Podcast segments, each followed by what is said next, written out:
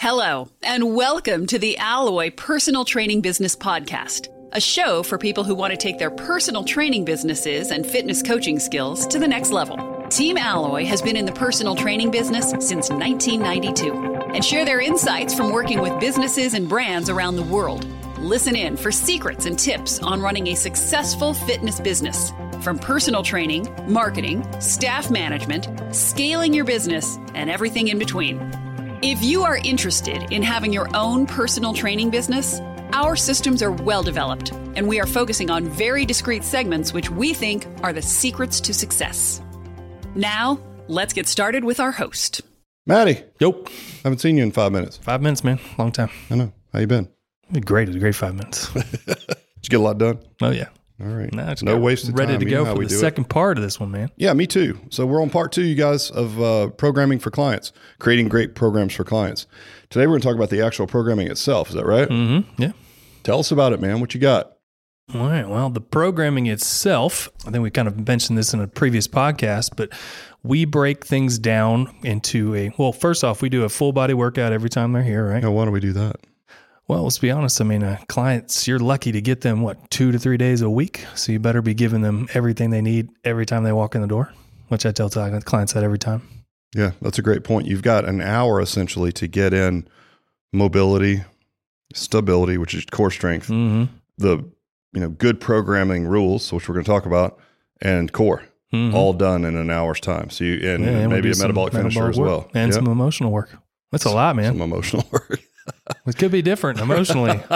We're We gonna have a really deep one. conversation right as you're out of breath. we So- talk about emotional exercises. Sometimes it's just counseling. no, I like it, man. I was just, I was just, you, you, know, just you're a trainer. You know what it's like out there. Yeah. Hey, anyone listening? Did you hear that? Like, you don't mess with Matt on programming. Matt takes this shit seriously. It's his job. He only programs for a couple thousand clubs worldwide every single week.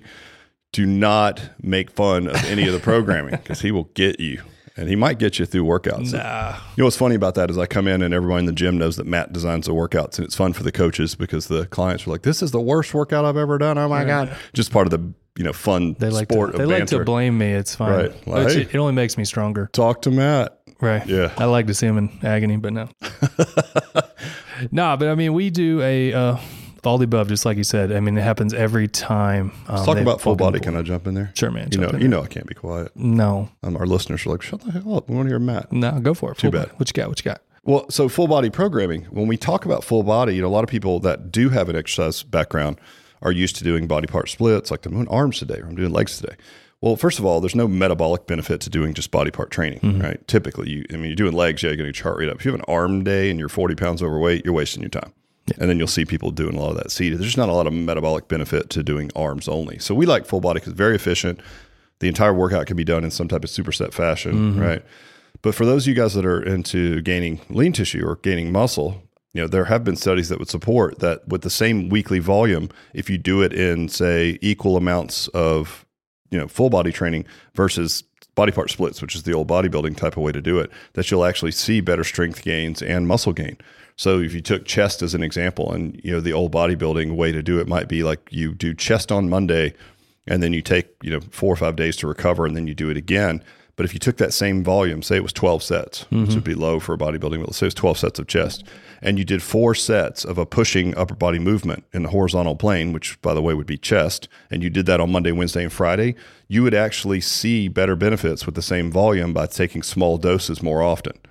So that's another reason to do full body. So keep in mind, it's not just for weight loss and gen pop. There is some actual benefit for muscle gain as well, right? Not getting big and bulky. If you're listening to this and you're worried about that, like that doesn't happen without right hormone profile. Lower injury risk. lower injury risk, less volume overall. So yeah, we like it for a myriad of different reasons. So with that full body programming, Matt, like what are we trying to accomplish? Which movements are we hitting in every workout?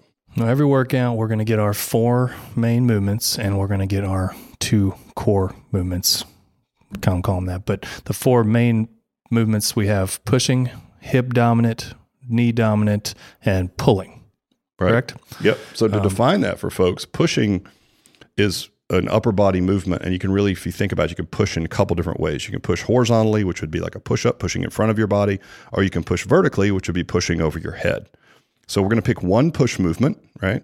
And then we're also going to pick a pull movement because we want balance. Right. And if we're honest with today's sitting centric society, we could probably, if we were going to double down, we'd do it on pull movements. But we're just trying to keep a, a, a happy balance between the two. And pulling is the same way. You could pull vertically. If you think about pulling vertically, it would be like a pull up or a pull down. Mm-hmm. And then pulling horizontally would be any kind of a row, right? And then Matt mentioned hip and knee dominant. Think about hip dominant is sort of backside of your body, where your maybe your hips don't change levels a whole lot. So think about a kettlebell swing or maybe a deadlift, mm-hmm. where you change a little, but not as much as you would in what we call knee dominant movement, where the quintessential move is a squat. And you think about elevation change, also a step up. And you think just squat, everyone here is like, oh, don't squat, you know, from a doctor. And it's like, okay, we're not doing deep barbell squats with everyone, right? We talk about the uh, the different levels in a minute, but you can do it on a single leg. You can do goblet. You can do reduced range of motion if you need to. You can do box squats where you're not going too deep. You know, there's so many ways to do what we're calling a knee dominant movement. Don't get hung up on the words squat and deadlift and think, oh, I'm not supposed to do deadlifts. It's like, well, you could be doing a floor bridge. You know, lying on your back, bridging your hips in the air, and to us, that's just a deadlift, like 15 degrees, you know, regressed. If that makes sense. So, don't get too caught up on those terms. So those are the four patterns. Tell Well, me about the You mean you? All the exercises you mentioned are very, you know, compound movements um, that do what we call like our big rocks theory. You want to break down how you came upon that? Yeah. Just just if you if you have a jar, this is old. I don't even know where this came from, but if you have a jar and you put big rocks in it, is it truly full? Mm-hmm. No, it's a question. Oh, you're asking me the question. I was just agreeing with Is is it really full? No, Really? Well, what else could I put in there, Matt? the little rocks, water. I, I could put some little rocks in there. You're right. Maybe some sand, and then maybe even some water would fit in there. But the Matt's heard this so many times, and he teaches it, so he's probably like, "Are you really asking me this?" But think about that concept when it comes to programming. If you where we typically see problems with clients is they fill up their bowl with sand and water, which means it's the little accessory exercises, right? Yes. So the whole workout's knickknacks. It's like I'm going to do a single arm seated side lateral movement for my shoulder. It's like okay, that is a very low bang for your buck movement. You're not burning many calories. You're not involving a lot of muscles. There's like zero metabolic benefit at all. So we like compound exercises that use lots of different muscles at a time. A great example would be a push up, you know, mm-hmm. using a lot of muscles in your body to do a push up. Well, that's a big rock. So we're going to base our movements on the big rocks, which are the things that are compound movements that give us the most bang for the buck as far as strength, muscle activation, metabolic benefit, all the things that come along with using lots of muscles in a single movement. And as long as your bowl, if you will, this fish bowl is full of big rocks 1st mm-hmm. then we'll talk about the sprinkly stuff, the arms and the inner mm-hmm. thighs and those things to sprinkle around it, like we touched on in part one. That's your sand and your water and your small rocks, things like that. Yeah, yeah.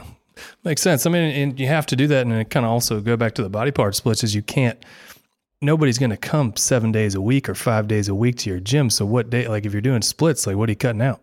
You know, Right. You got two days. What are you just? I mean, Upper, lower. I mean, Like, so you get maybe. you're getting one one you're getting workout a basically week. one workout a week. Yeah. Right. Well, you do see it. I mean, and you know, not to not to throw too much shade, but you might be at a big commercial gym, and I'll see someone that's really, you know, that's visibly, you know, overweight, and I'm sure that they're working with a coach for some kind of a fat loss goal, and they'll be doing a you know seated isolation exercise for arms. I'm like, well, I don't think it's at the end of the workout because you might see them do like four or five of those things, so it's taking up the entire 30 or 60 minutes just doing goofy stuff. So I know that those things feel good and maybe through the lens of the client it's like well this is exactly what i wanted to work on. But we know scientifically that's not the right way to program.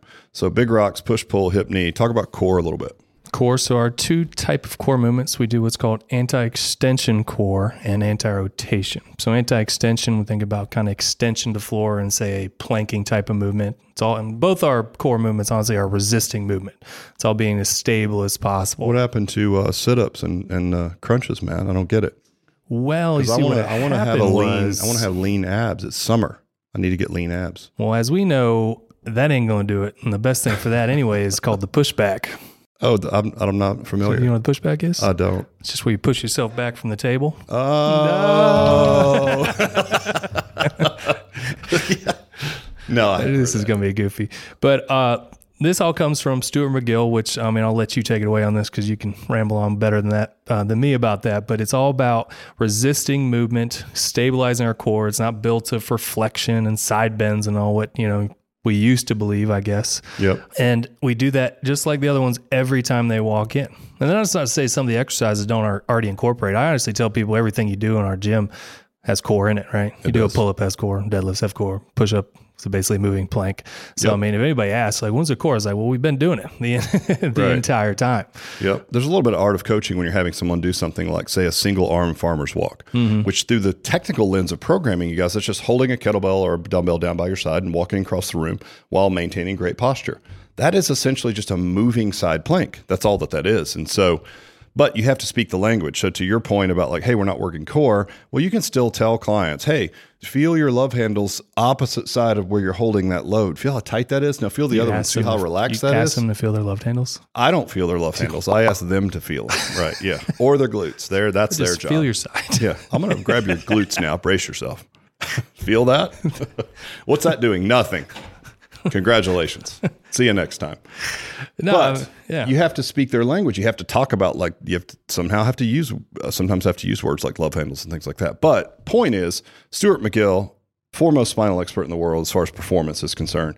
You know, he can tell you how many newtons of pressure it takes to break a spine in a lab, and how many then a push up or a sorry a sit up produces, and maybe why that's not the best test overall. Mm-hmm. So when we do core work, we are resisting movement in planes of motion. So if you think about a plank, you're trying to resist your stomach sagging to the floor sort of like an old horse just gets broken down, right? And we see people like that. They come in and they just start at the shoulders and it slumps down in the middle and comes back up a little bit where the glutes are and then the knees are bent, you know, from there to the heels. And so just being able to stabilize your core is actually the way your core is built to work in everyday life. Your mm-hmm. core is meant to prevent movement, not to create movement. So doing crunches over a stability ball, which we were guilty of until we knew better, and I think we were one of the first ones onto the, the latest research.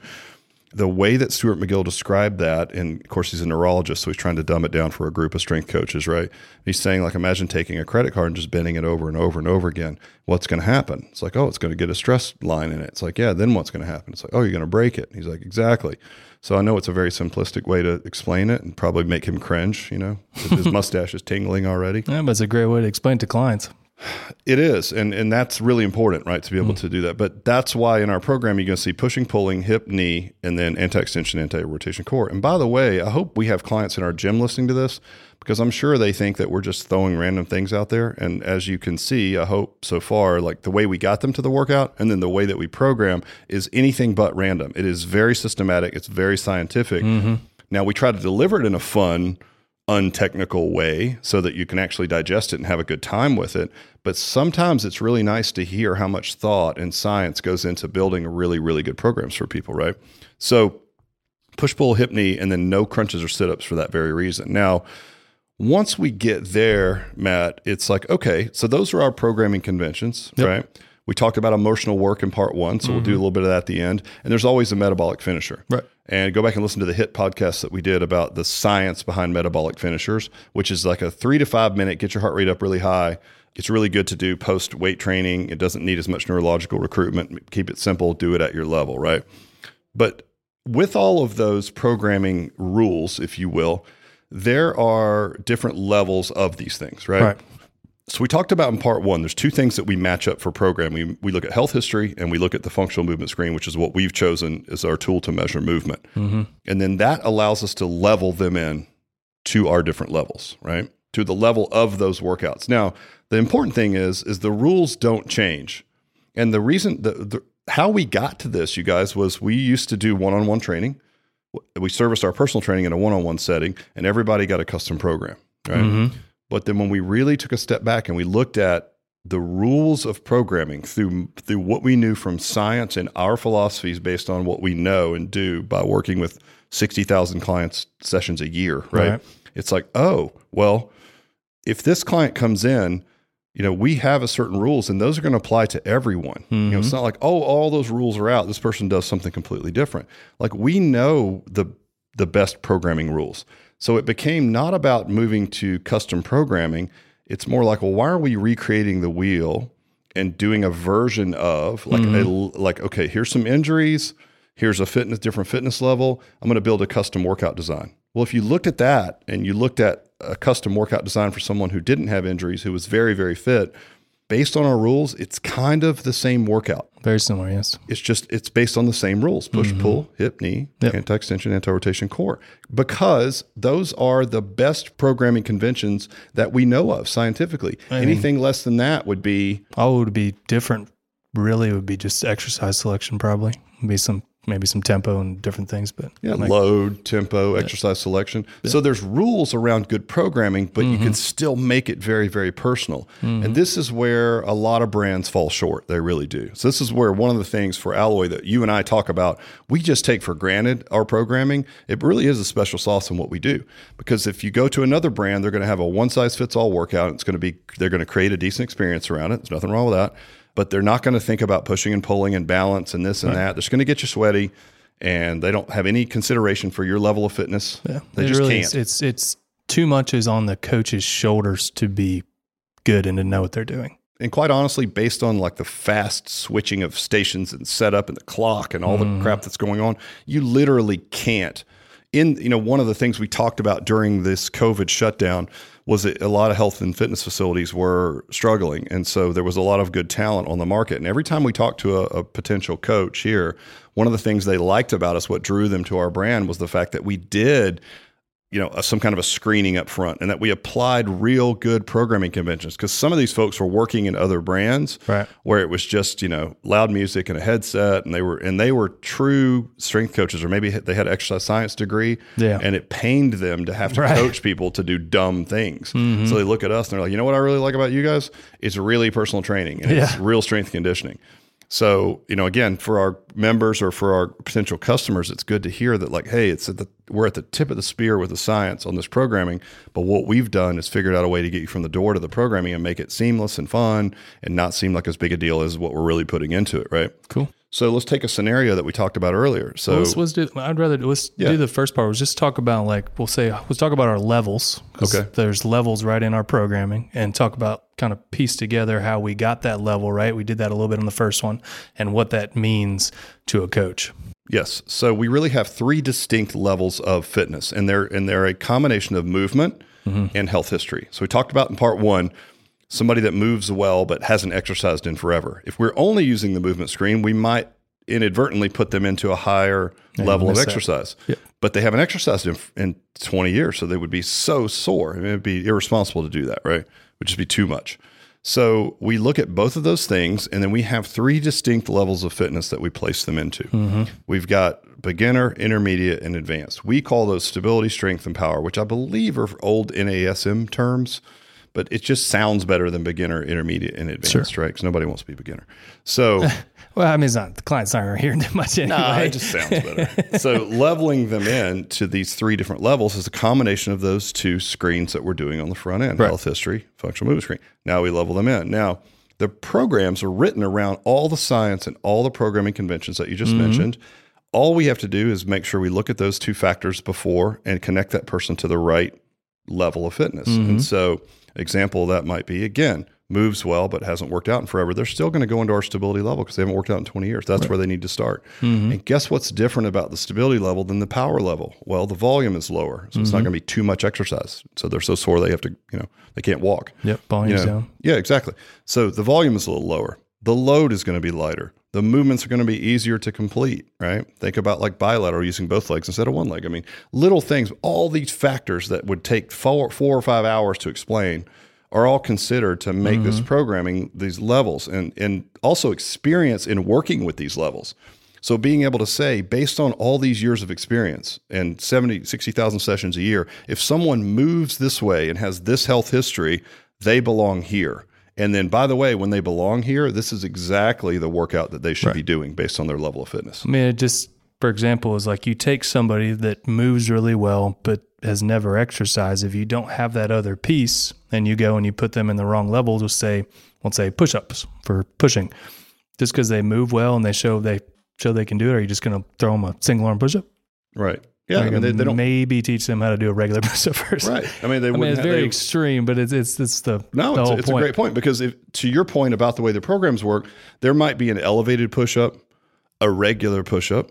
Uh, so beginner, Mm-hmm. you know, elevated. Next one, regular, right? Intermediate. Advanced would be single arm, Right. as an example. Well, that way we can accommodate a wide range of fitness levels with essentially the same programming conventions. Mm-hmm. One of my favorite sayings about this, I think I can't remember the girl, the lady's name that said it, but it's a great quote, and it says, "We're we are truly unique, just like everybody else."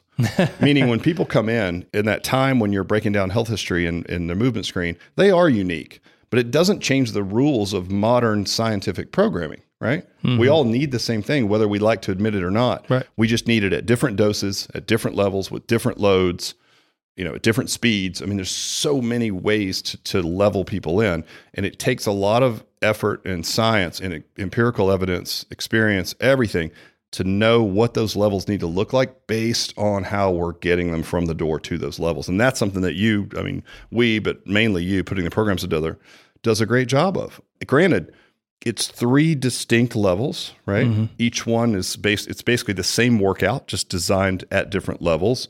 And then the coach still has to be a coach because the coach has to look at that and say, okay, here's Matt, here's his level, here's the workout that he's going to do this day. But he also, by the way, here's the injuries that were identified. Right. So what let's take another scenario, right? Let's take someone who moved well, they were athletic, but they have an injury. Mm-hmm. Well, then they're going they might go into our most advanced level of programming.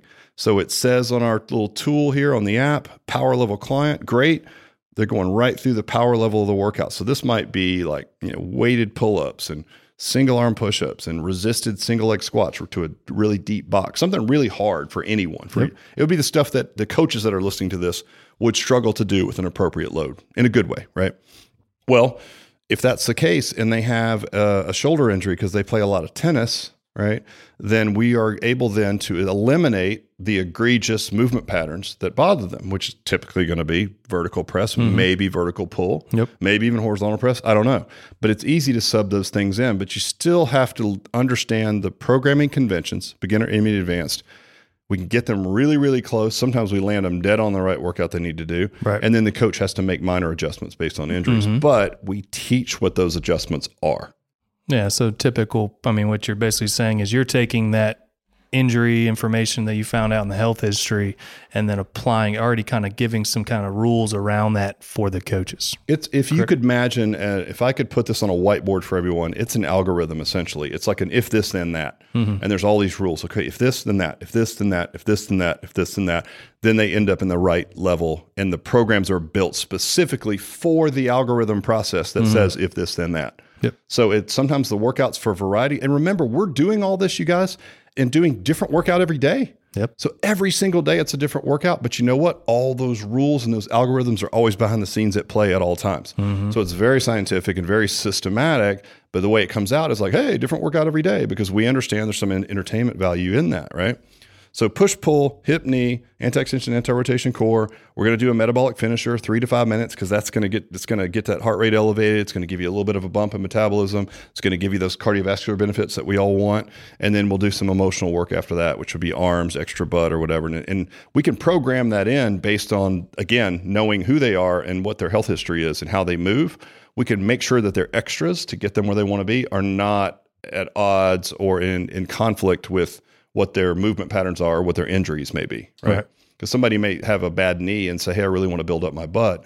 Well, then we're going to come up with an emotional exercise that they can do at the end. That's a specific butt builder, right? Mm-hmm. Granted, they're getting that in the regular programming, squatting, dead, you know, hip hinging, and knee dominant are going to get it. But you know what I mean? It's like let's give it a little bit of extra. Great, we can do that. We're just going to give you a version of that that's not again at odds with what your injuries and things are. If that makes sense. Yep.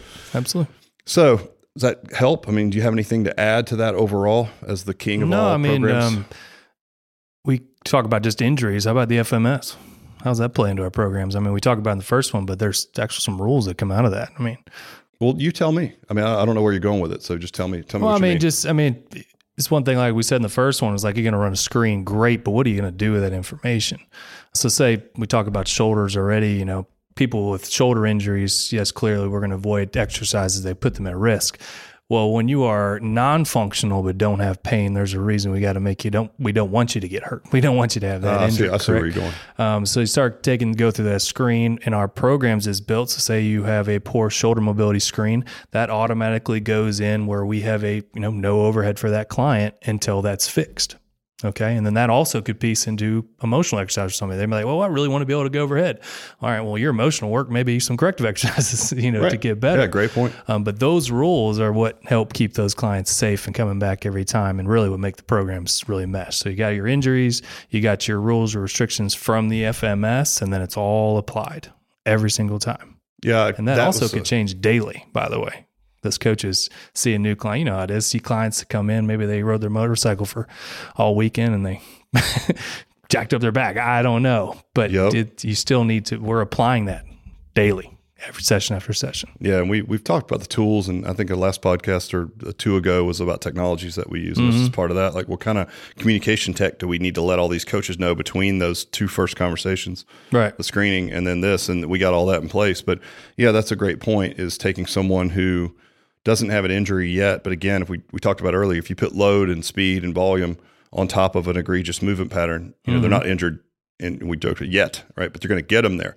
So again, what other program do you know of? I don't know of any that takes personal training, makes it affordable, scalable, and then is able to accommodate injuries, health history, fitness levels, has a scientific way to measure movement. No one's doing it. No one's doing it. It's like not like the whole place does it. Every coach can do it. It's Right. systemized in a way where it- there is no all star coaching in this program and everybody can run it. right. How many places are like that? Yeah, most places you're the all-star coach if you got the best playlist. Right. I mean, honestly, right? She plays the dopest playlist. It's like, all right, if that's what we're here to do, but we're trying to bring the best possible science. Mm-hmm. And listen, we're at a higher threat price threshold. You can pay a hundred bucks and run around a room and get sweaty with a bunch of other people and do things that are silly. Sure. Or you can come in here, you can get real scientific training, get it applied to you at the right level, and you can pay, you know, a fraction of what you'd pay for one-on-one training. But in our systematic approach, I'm going to argue that it's going to be even better than a lot of the things that we see out there. So 28 years, baby. 28, that's what 28 years gets you. I know. It's either 28 years or one year repeated 28 times. I've heard that. Thankfully, we're not that guy, right? Well, listen, man. Uh, thanks. I know it was kind of a, a more of a deep dive into the programming, but you're doing some ninja work there. So we'll we'll keep it up. We vow to continue to evolve this only based on science, um, and we're constantly to let you guys know looking at new training techniques, tools, and there's a whole criteria around whether or not they're going to fit our programming. A lot of it we've talked about here in these last two episodes. So if you like what you hear, you guys, you want a systematic approach, check us out, alloyfranchise.com. If you like the podcast, you know, do us a favor, give us a shout out, share it, like it, leave us a positive review. We appreciate that. Matt, appreciate you, man. I'll catch you next time. Thank you. See ya. Thank you so much for listening. We hope you enjoyed this episode of the Alloy Personal Training Business Podcast. If you have any questions for the host or are interested in learning more about running a successful personal training business of your own, please reach out and say hello. Connect with us at www.alloypersonaltraining.com and sign up for our free newsletter to receive additional resources.